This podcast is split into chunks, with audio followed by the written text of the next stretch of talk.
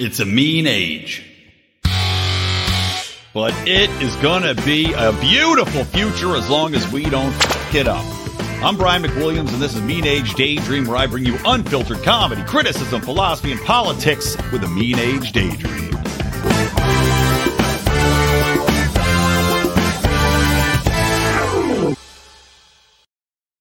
What is happening, everybody? Welcome to Mean Age Daydream. I am, of course, Brian McWilliams, the one and the only, and I'm joined today by a buddy of mine. He is a an attorney, practicing attorney. He is a writer for Breitbart dot com, and he is a recording artist, Patriot Jay. Welcome to the Mean Age Daydream, my friend. What up, Brian? Thank you for having me. Of course, and it was great seeing you guys the other night over at uh, Adam Choice Comedy Show. We rolled out there. Chrissy Mayer was up there uh, slaying it, and good catching up with you guys. Um, and you know what? A perfect segue from talking about comedy to uh, the first topic today, because I wanted to have you on. Primarily, we were talking about the Scott Adams thing, and I'm going to get oh. to that, right? Because okay. that okay. we got to break that down. But I don't know if you saw that Woody Harrelson had a monologue on S N L that's getting some attention yeah, from the weekend. The anti-vax monologue. Yeah, man. Here, let me play it real quick in case people cool. didn't hear it. I got it queued up for us so uh, we could give them a little taste of the uh, most pertinent part, because it's just like amazing watching the reactions from some of these people on the left. All right, so here we go. Here is the video. Let me play it real quick. Hey, so the movie goes like this.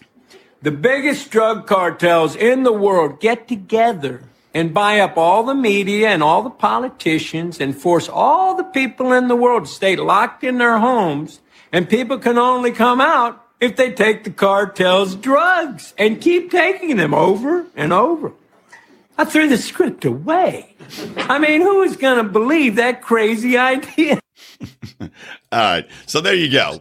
Right. There you have it. What, did you catch it live? I mean, I, I don't watch S N L anymore. I doubt you do. Nah, I, I didn't watch it live. But uh, so they uploaded the full monologue on Twitter, and I watched it, and I, I saw people were outraged. So I said, OK, let me watch it. And I feel like it was um, there was like a really long lead up, because yeah. he was like referencing standing in Central Park, and I didn't really catch where he was going.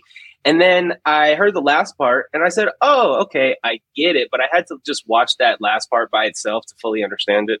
But it was, pre- it was pretty yeah. good. I like anything yeah. that pisses off the, the vaccinators. So, oh, totally, man. Well, it's like, it was interesting. This came at a perfect time, because obviously, you know, we all live in L A, and we're surrounded by leftists. You know, we're surrounded by these people that are, you know, entertainment industry leftists, which are some of the worst. You know, they had...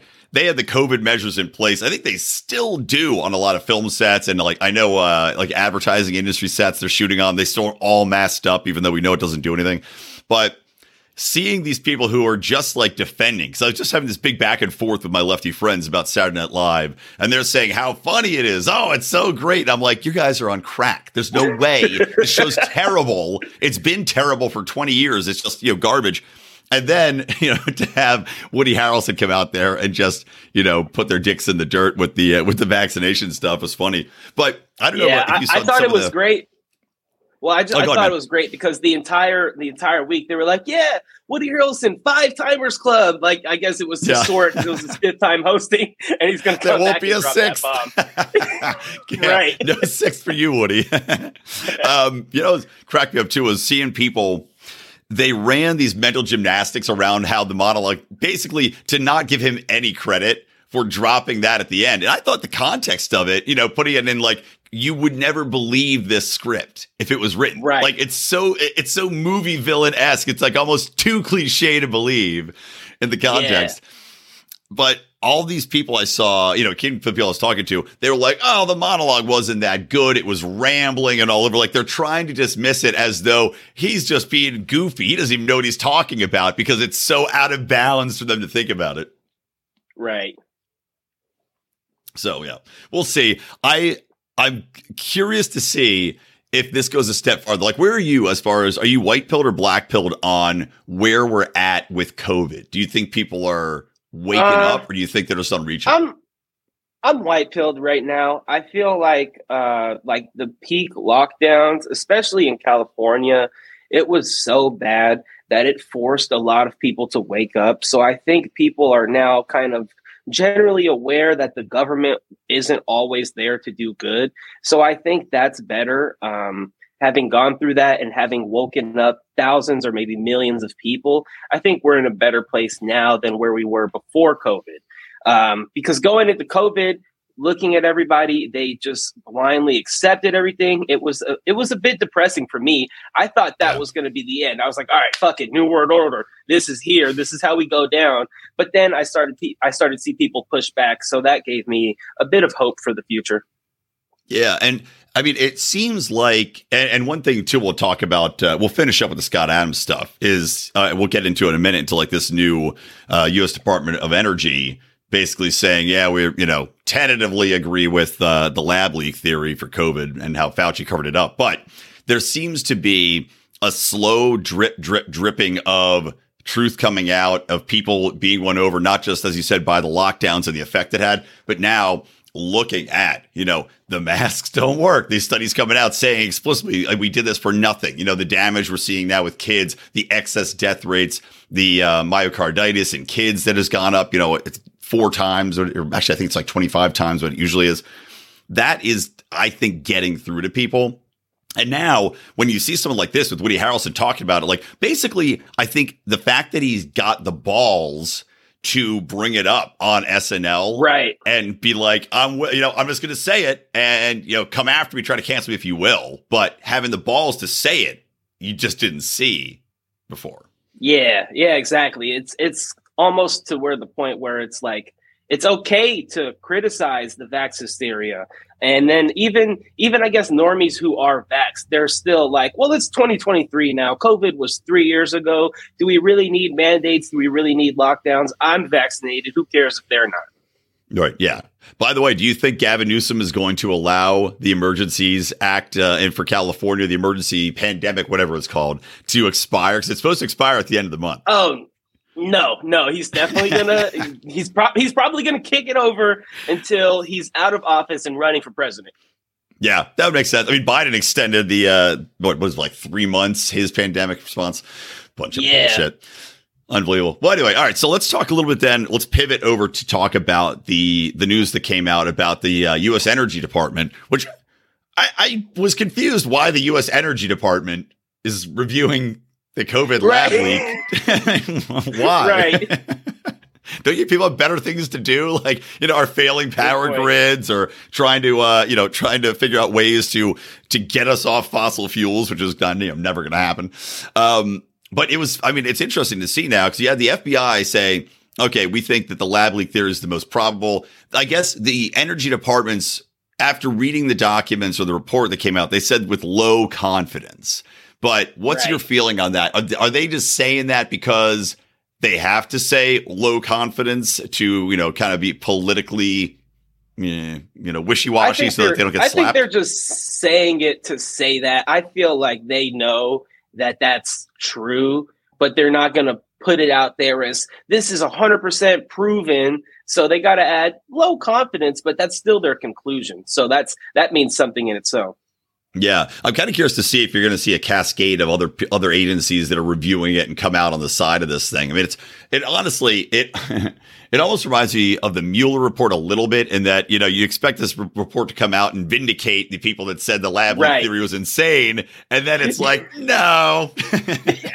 Yeah.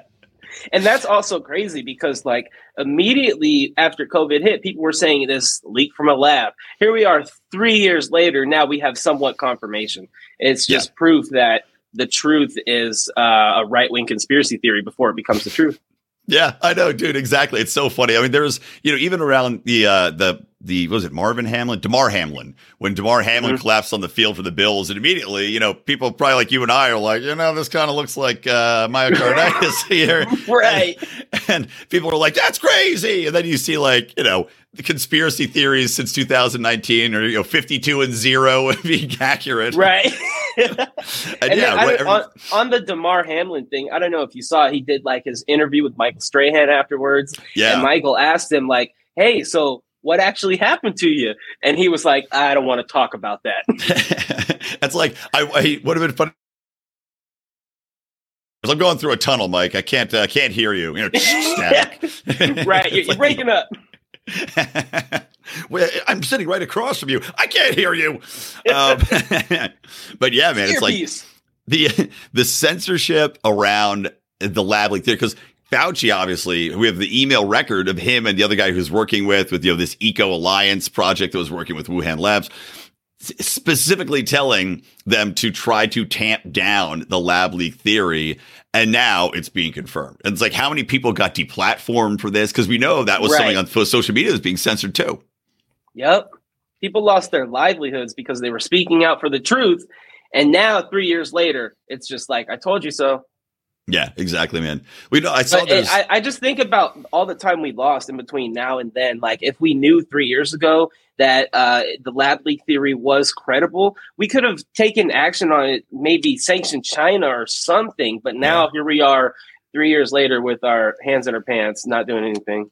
Yeah, that's what I was wondering. I was looking at some guy. There's some guy that just declared he's running for president, and he's on the right-wing side. He's like an Indian guy. That uh, Vivek, Vivek, Vivek Ramaswamy. Yep. Yes, thank you. I, I saw he had posted about, you know, how now that we have this, we should go after China. And he was, and it was an odd thing because he was saying we should leverage our debt to go after him. And I'm like, what? I, I mean, mm. the only way you could leverage the U S debt, and this is what Gene Epstein pointed out, would be by threatening to default on the debt, which doesn't seem like it'd be a good thing for us. You know, I don't know. Right. I, how are you going to strong arm? I mean, you could try to sue them, uh, I guess, and try to reclaim something, but I just don't see how that's really going to come about, you know?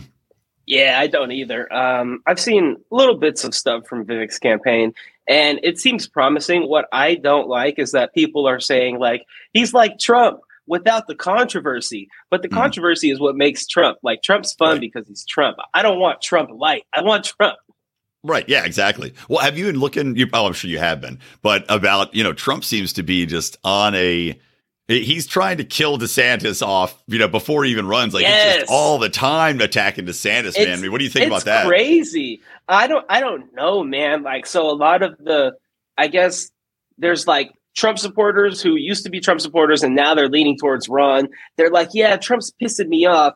But I mean, I guess it makes sense from a strategic standpoint because DeSantis has consistently polled as the number two to Trump. So you're going to want to talk shit about the next guy who's, and then if it's not DeSantis, who else is going to beat him? Fucking Nikki Haley, Vivek. Yeah, like no these people don't stand real chances. So it's smart that he's going after his only competition. I just think it's a little bit too premature since he hasn't even yeah. announced he's running. I don't know if he'll right. even announce that he'll run.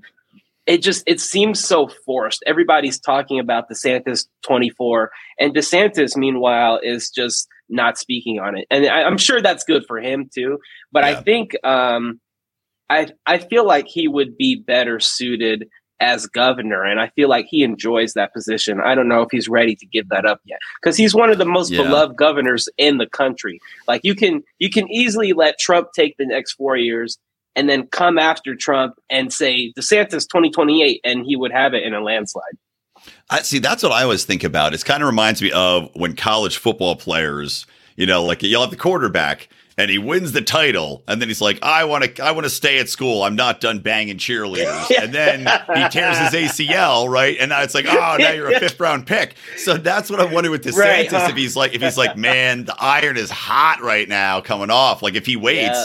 He might not have that that shot again, because I mean, so much could That's happen true. in six That's years, true. you know. So yeah. it's just like, it's so unpredictable. We could be in World War Three, uh, you know. Right, by then. right. I just so, like, I'm if curious, it's Trump uh, versus DeSantis in a primary, I don't think DeSantis beats Donald Trump. I don't know, man. I I, I don't know if he has enough. Like, there are so many people that are still really, really big Trump supporters there. I don't know either. And the problem is, you know, it's like all it would be an ugly battle. You know, like it, it yeah. would be a damaging battle. It would be entertaining as hell. Don't get me wrong. I mean, it'd be really right, fun to watch because right. DeSantis is pretty quick and Trump's pretty quick. But yeah, I don't know, man. I I, I kind of side with you. I don't think DeSantis is going to run. But to his credit, I do think it's smart that he's not saying anything, because Trump is right. keeping him in the news cycle anyway. He doesn't have to say right. anything.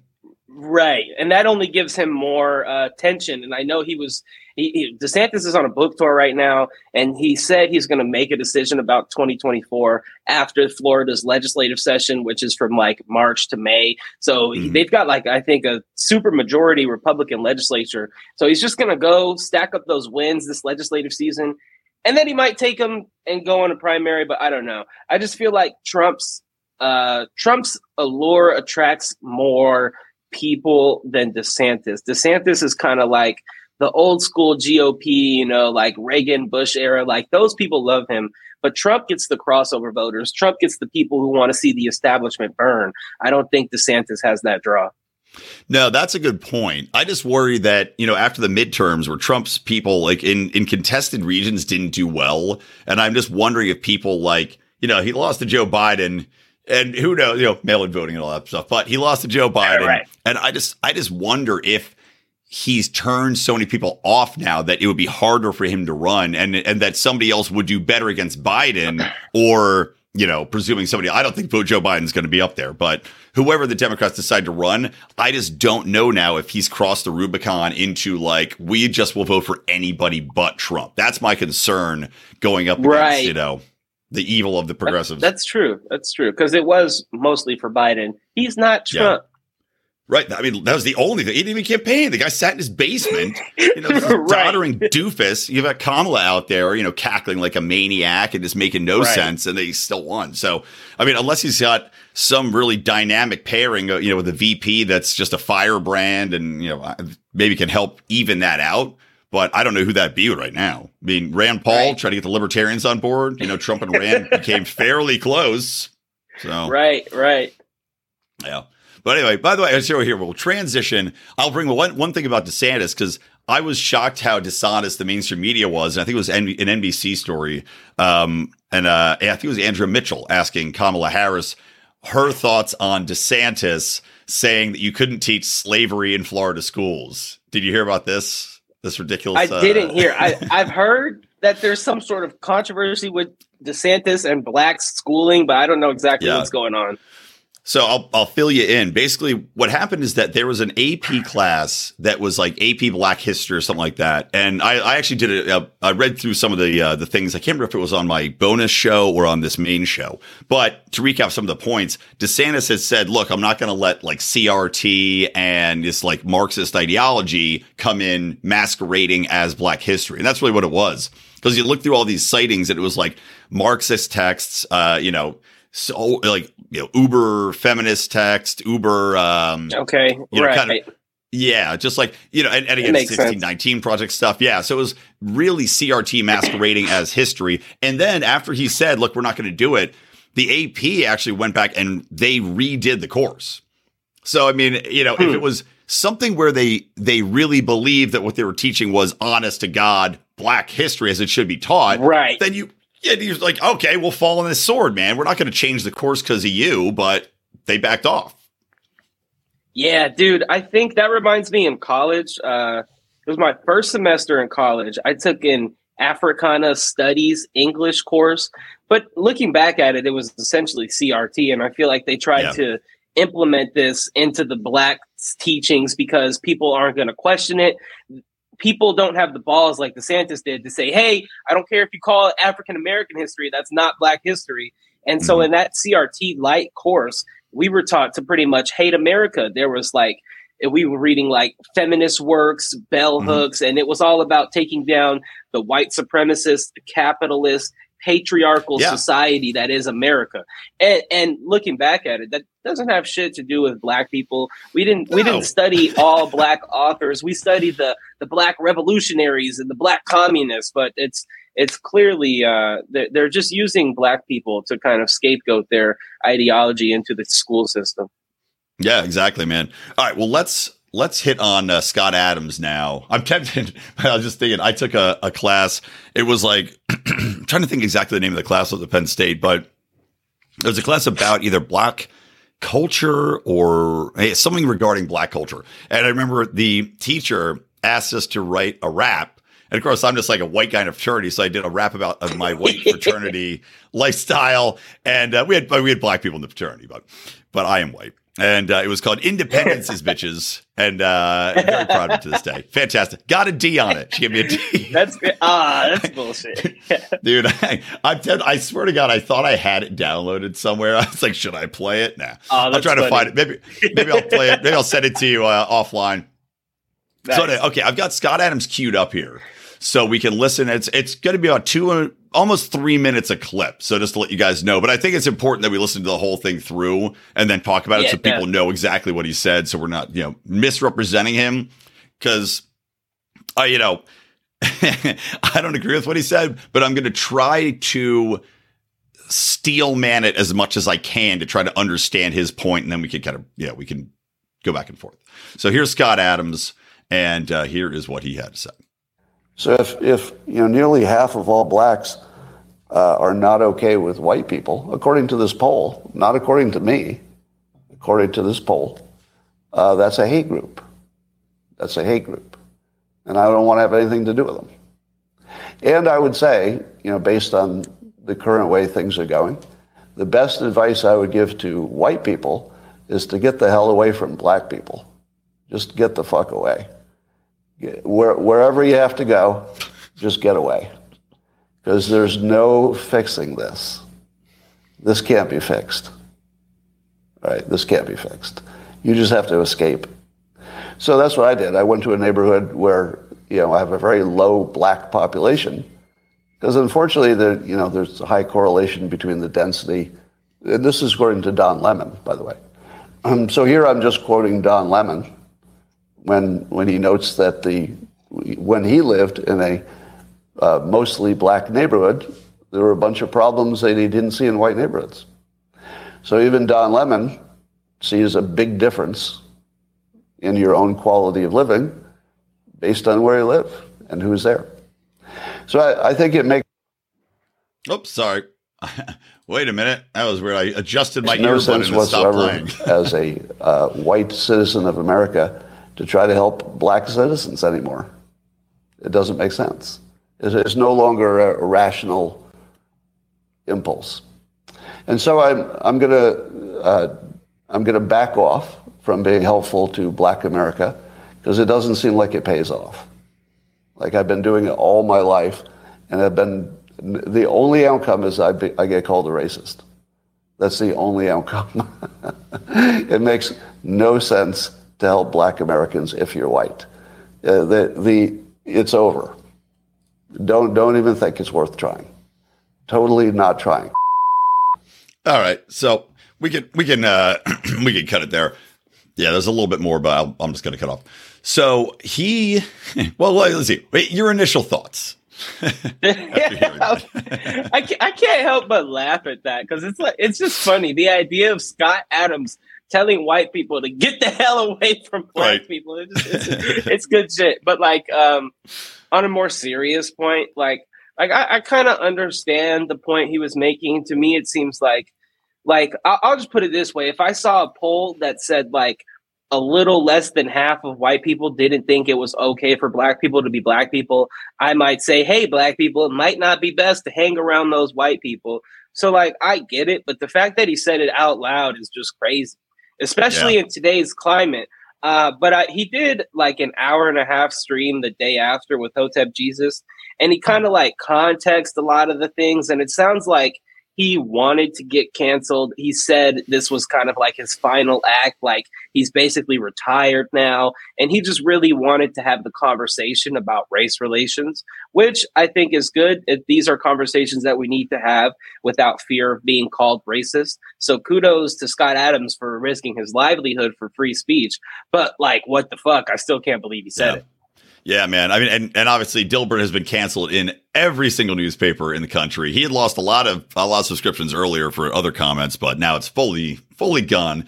Um, but yeah, man, I like you said, there's there's something here where it's like, you know, I understand that thinking if you're saying, okay, like he, you know, he's saying it's a hate group, right? If you're if right. you know, forty-eight percent, okay, that's a hate group because they they don't think it's okay. But I mean, that is he's got a point in that if you don't think it's okay to be a skin color, well, that's ridiculous. It's in, it's insanity to say that, you know, you're not permissible to have this as a group. I think where, you know, I, I can get where he says, you know, maybe you, you don't want to hang around with those people if they distinctly hate you. But I think where it breaks down for me so often is that we're we're just using this as like a monolithic representation of all black people now. And right. how do you know who hates you and how do you know who doesn't hate you? And how is it right. going to help anything to simply divide and cut that off. I mean, if anything, you'd think if you if, if white flight now becomes a thing again, like it used to be, then it's just going to piss more people off. And now you're going to see that ratio go even higher of black people that don't have a fond opinion of white people because you've now taken it to them. And it seems like inevitably, if this is the tack, then it's going to lead to to full out race war. Right. That's a that's a great point. And, um, you know, I, I think it is the wrong message to tell people to flee because, um, you know, racial tensions are here. And I feel like personally, one of the most effective ways we can relieve these tensions is just by holding conversations with each other. So a lot of the times, like white people in the South, they might be bigoted just because they don't know any fucking black people. And they just see like a caricature that the media portrays. And it's the same with black people now. You know, mm-hmm. There are black people who are just around black people. They don't have many white friends. They're not exposed to the culture. So they just think it's foreign. And then with like the C R T and everything that's enforced through the media and school, of course, they kind of look at white people with the side eye. They might say, ah, that's, that's a little weird that you're white. But I think, um, it just comes down to educating one another and talking and having these discussions. I do think we can coexist peacefully. It's just going to take some hard work and tough decisions, tough discussions. Well, what's, yeah, I mean, that's what's amazing, right, is that, you know, so growing up, I'm I'm obviously a lot older than you are. I'm forty-three. And when I was coming up in school, you know, you have uh, everything emphasized on ignore skin color, you know, very M L K, view people as who they are. And that was the whole thing. Be colorblind, right? It's like that great song by En Vogue. Be colorblind. Don't be so shallow. Great song. So that was what I grew up with. And that's why, you know, contextually I've lived my life. And now, you know, you have these polls showing that race relations have gotten distinctly worse. I mean, much worse ever since this, this massive statewide or nationwide focus on race and quote unquote equity and healing and all this other stuff. But all it's done is made more divisions, made people hate each other more and be more skeptical and suspicious because, like you're talking about, the education aspect of it is fully focused on telling people just how badly, you know, white people have done this and that and how, you know, white people are to blame for everything. And, you know, even through to like some of these, like there's a show called Proud Family. Have you heard of Proud Family mm-hmm. on Disney? I mean, yep. I mean, my God, I saw the clips from that show. There's a, you know, a, a whole thing just talking about how white people are colonizers. Like, this is a show for children, just teaching them to right. hate white people right off the bat. You know, it's like, of course, things are going to get worse. And this is why you have polls like this that are coming out where now it's not okay to be white. Yeah, dude, it's ridiculous. And the Proud Family situation is nuts because uh, I used to watch that show like when I was a kid, and then they just came out with this reboot. And it's mm-hmm. just so agenda driven. And it just feels like the perfect encapsulation of media today. They want to always include a gay person. They want to include mm-hmm. some anti-white haters in there. It's all black and proud. And it's just like, that's that. I feel like that's not what the world looks like. A lot of people, if you go outside, they don't hate each other, but they want to force these narratives. That way we can start to feel like, you know, maybe Maybe I shouldn't think it's okay for this guy to be white, or maybe he hates me just because I'm black. Yeah, yeah, exactly. Well, you know, and there's also, you know, kind of circling back, something I was thinking about too is, you know, you had this whole thing with, um, you know, these whites, you know, not necessarily all white, but there's people that do believe in self-segregation of races, right? If you like, you know, Richard, what's his face, who was going, you know, he's like, well, white people should live with white people. Kind of like Scott Adams saying, you know, find your neighborhood. Yeah.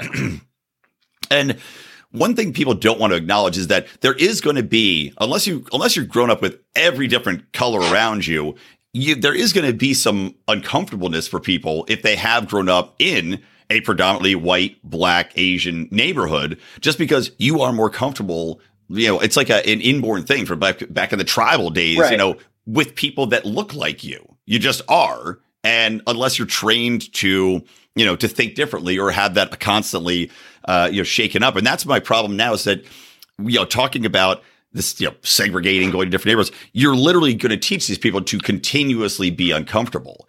And I think as a culture, we now have gotten to the point where we're not only, you know, uncomfortable because, yes, we are kind of separating um, because of these ideological battlegrounds that we're having. But also, I think because the focus on race has become so much more difficult that now when you see somebody of a different race, you're automatically awkward and on eggshells because you don't want to offend them, or you're worried that they're like, as a white man, I'm like, all right, is every black guy going to hate me when I go up and talk to him? You know, like, do I, I have to be right. extra, I have to be extra friendly, you know, which just probably comes across as creepy, you know, and black guys probably like, why is this white guy being so friendly and weird to me? And it's like that kind of thing. It's like, it just kind of snowballs from everything that's going right. on, I think.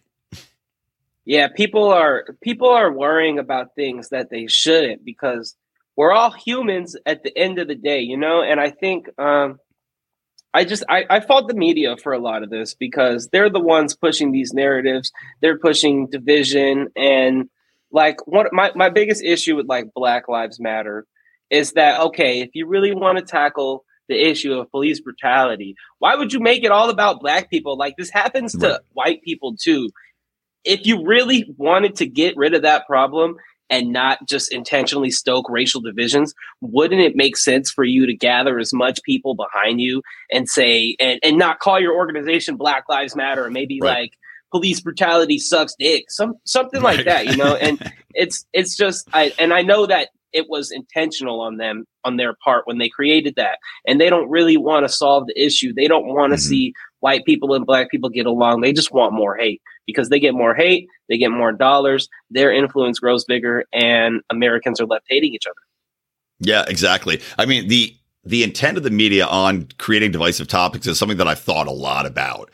And I mean, for me, I think it's a tactical, I think it's tactical on, you know, from the powers that be on down personally, because when you've got so many topics, climate change, race, uh, even the war in Ukraine, Trump, you know, all these things are designed to destroy, to tear apart foundational relationships, to give people nothing to have in common. I mean, you think about that, if people have nothing in common to talk about, well, now they don't have any, any way to, to cross-check truth, right? They don't have any way to cross-check yeah. their reality and have somebody be like, dude, you're off your meds, thinking that the world is this way, that it is so full of hate. And, and to your point, that's the beautiful thing for the government, right? For the media, because the narratives they put out there are now the dominant narrative automatically, because everybody is so splintered into their own little, little tiny worlds.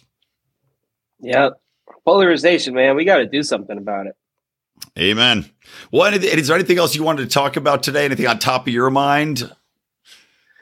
Um, Nah, I don't think there's anything. I feel like, man, like working in politics, like writing every day for Breitbart, has kind of made me a little bit disillusioned, because I'm just like, I'm in it every day, you know? It's like, yeah. ah, sometimes I just want to take a break. It, it used to be like politics was like a fun hobby.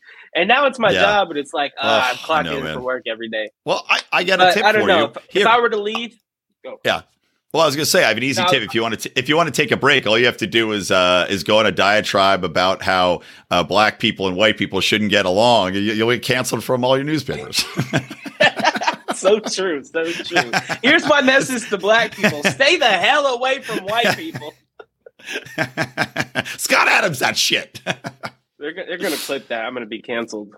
Ah, I love it. All right. So, yeah, sorry, man. What were you, what were you going to say? No, I was just going to say, if I had a final parting message, love your neighbor. It's biblical and it's true. You know, we need more love in our lives. People are people are hating. Hating's bad. Hating hating only hurts your own heart. You know, hating doesn't impact the next person. It only affects you. So if you choose to love, you'll be better off.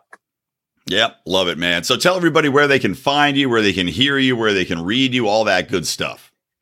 You can find me. I'm most active on Twitter at Sir Hottest. You can go to my website, Patriot Jay dot com. It has links to all of my music. I only have one album out. I'm going to try to put out some more albums this year. I know my Patriot Jay heads out there are starving.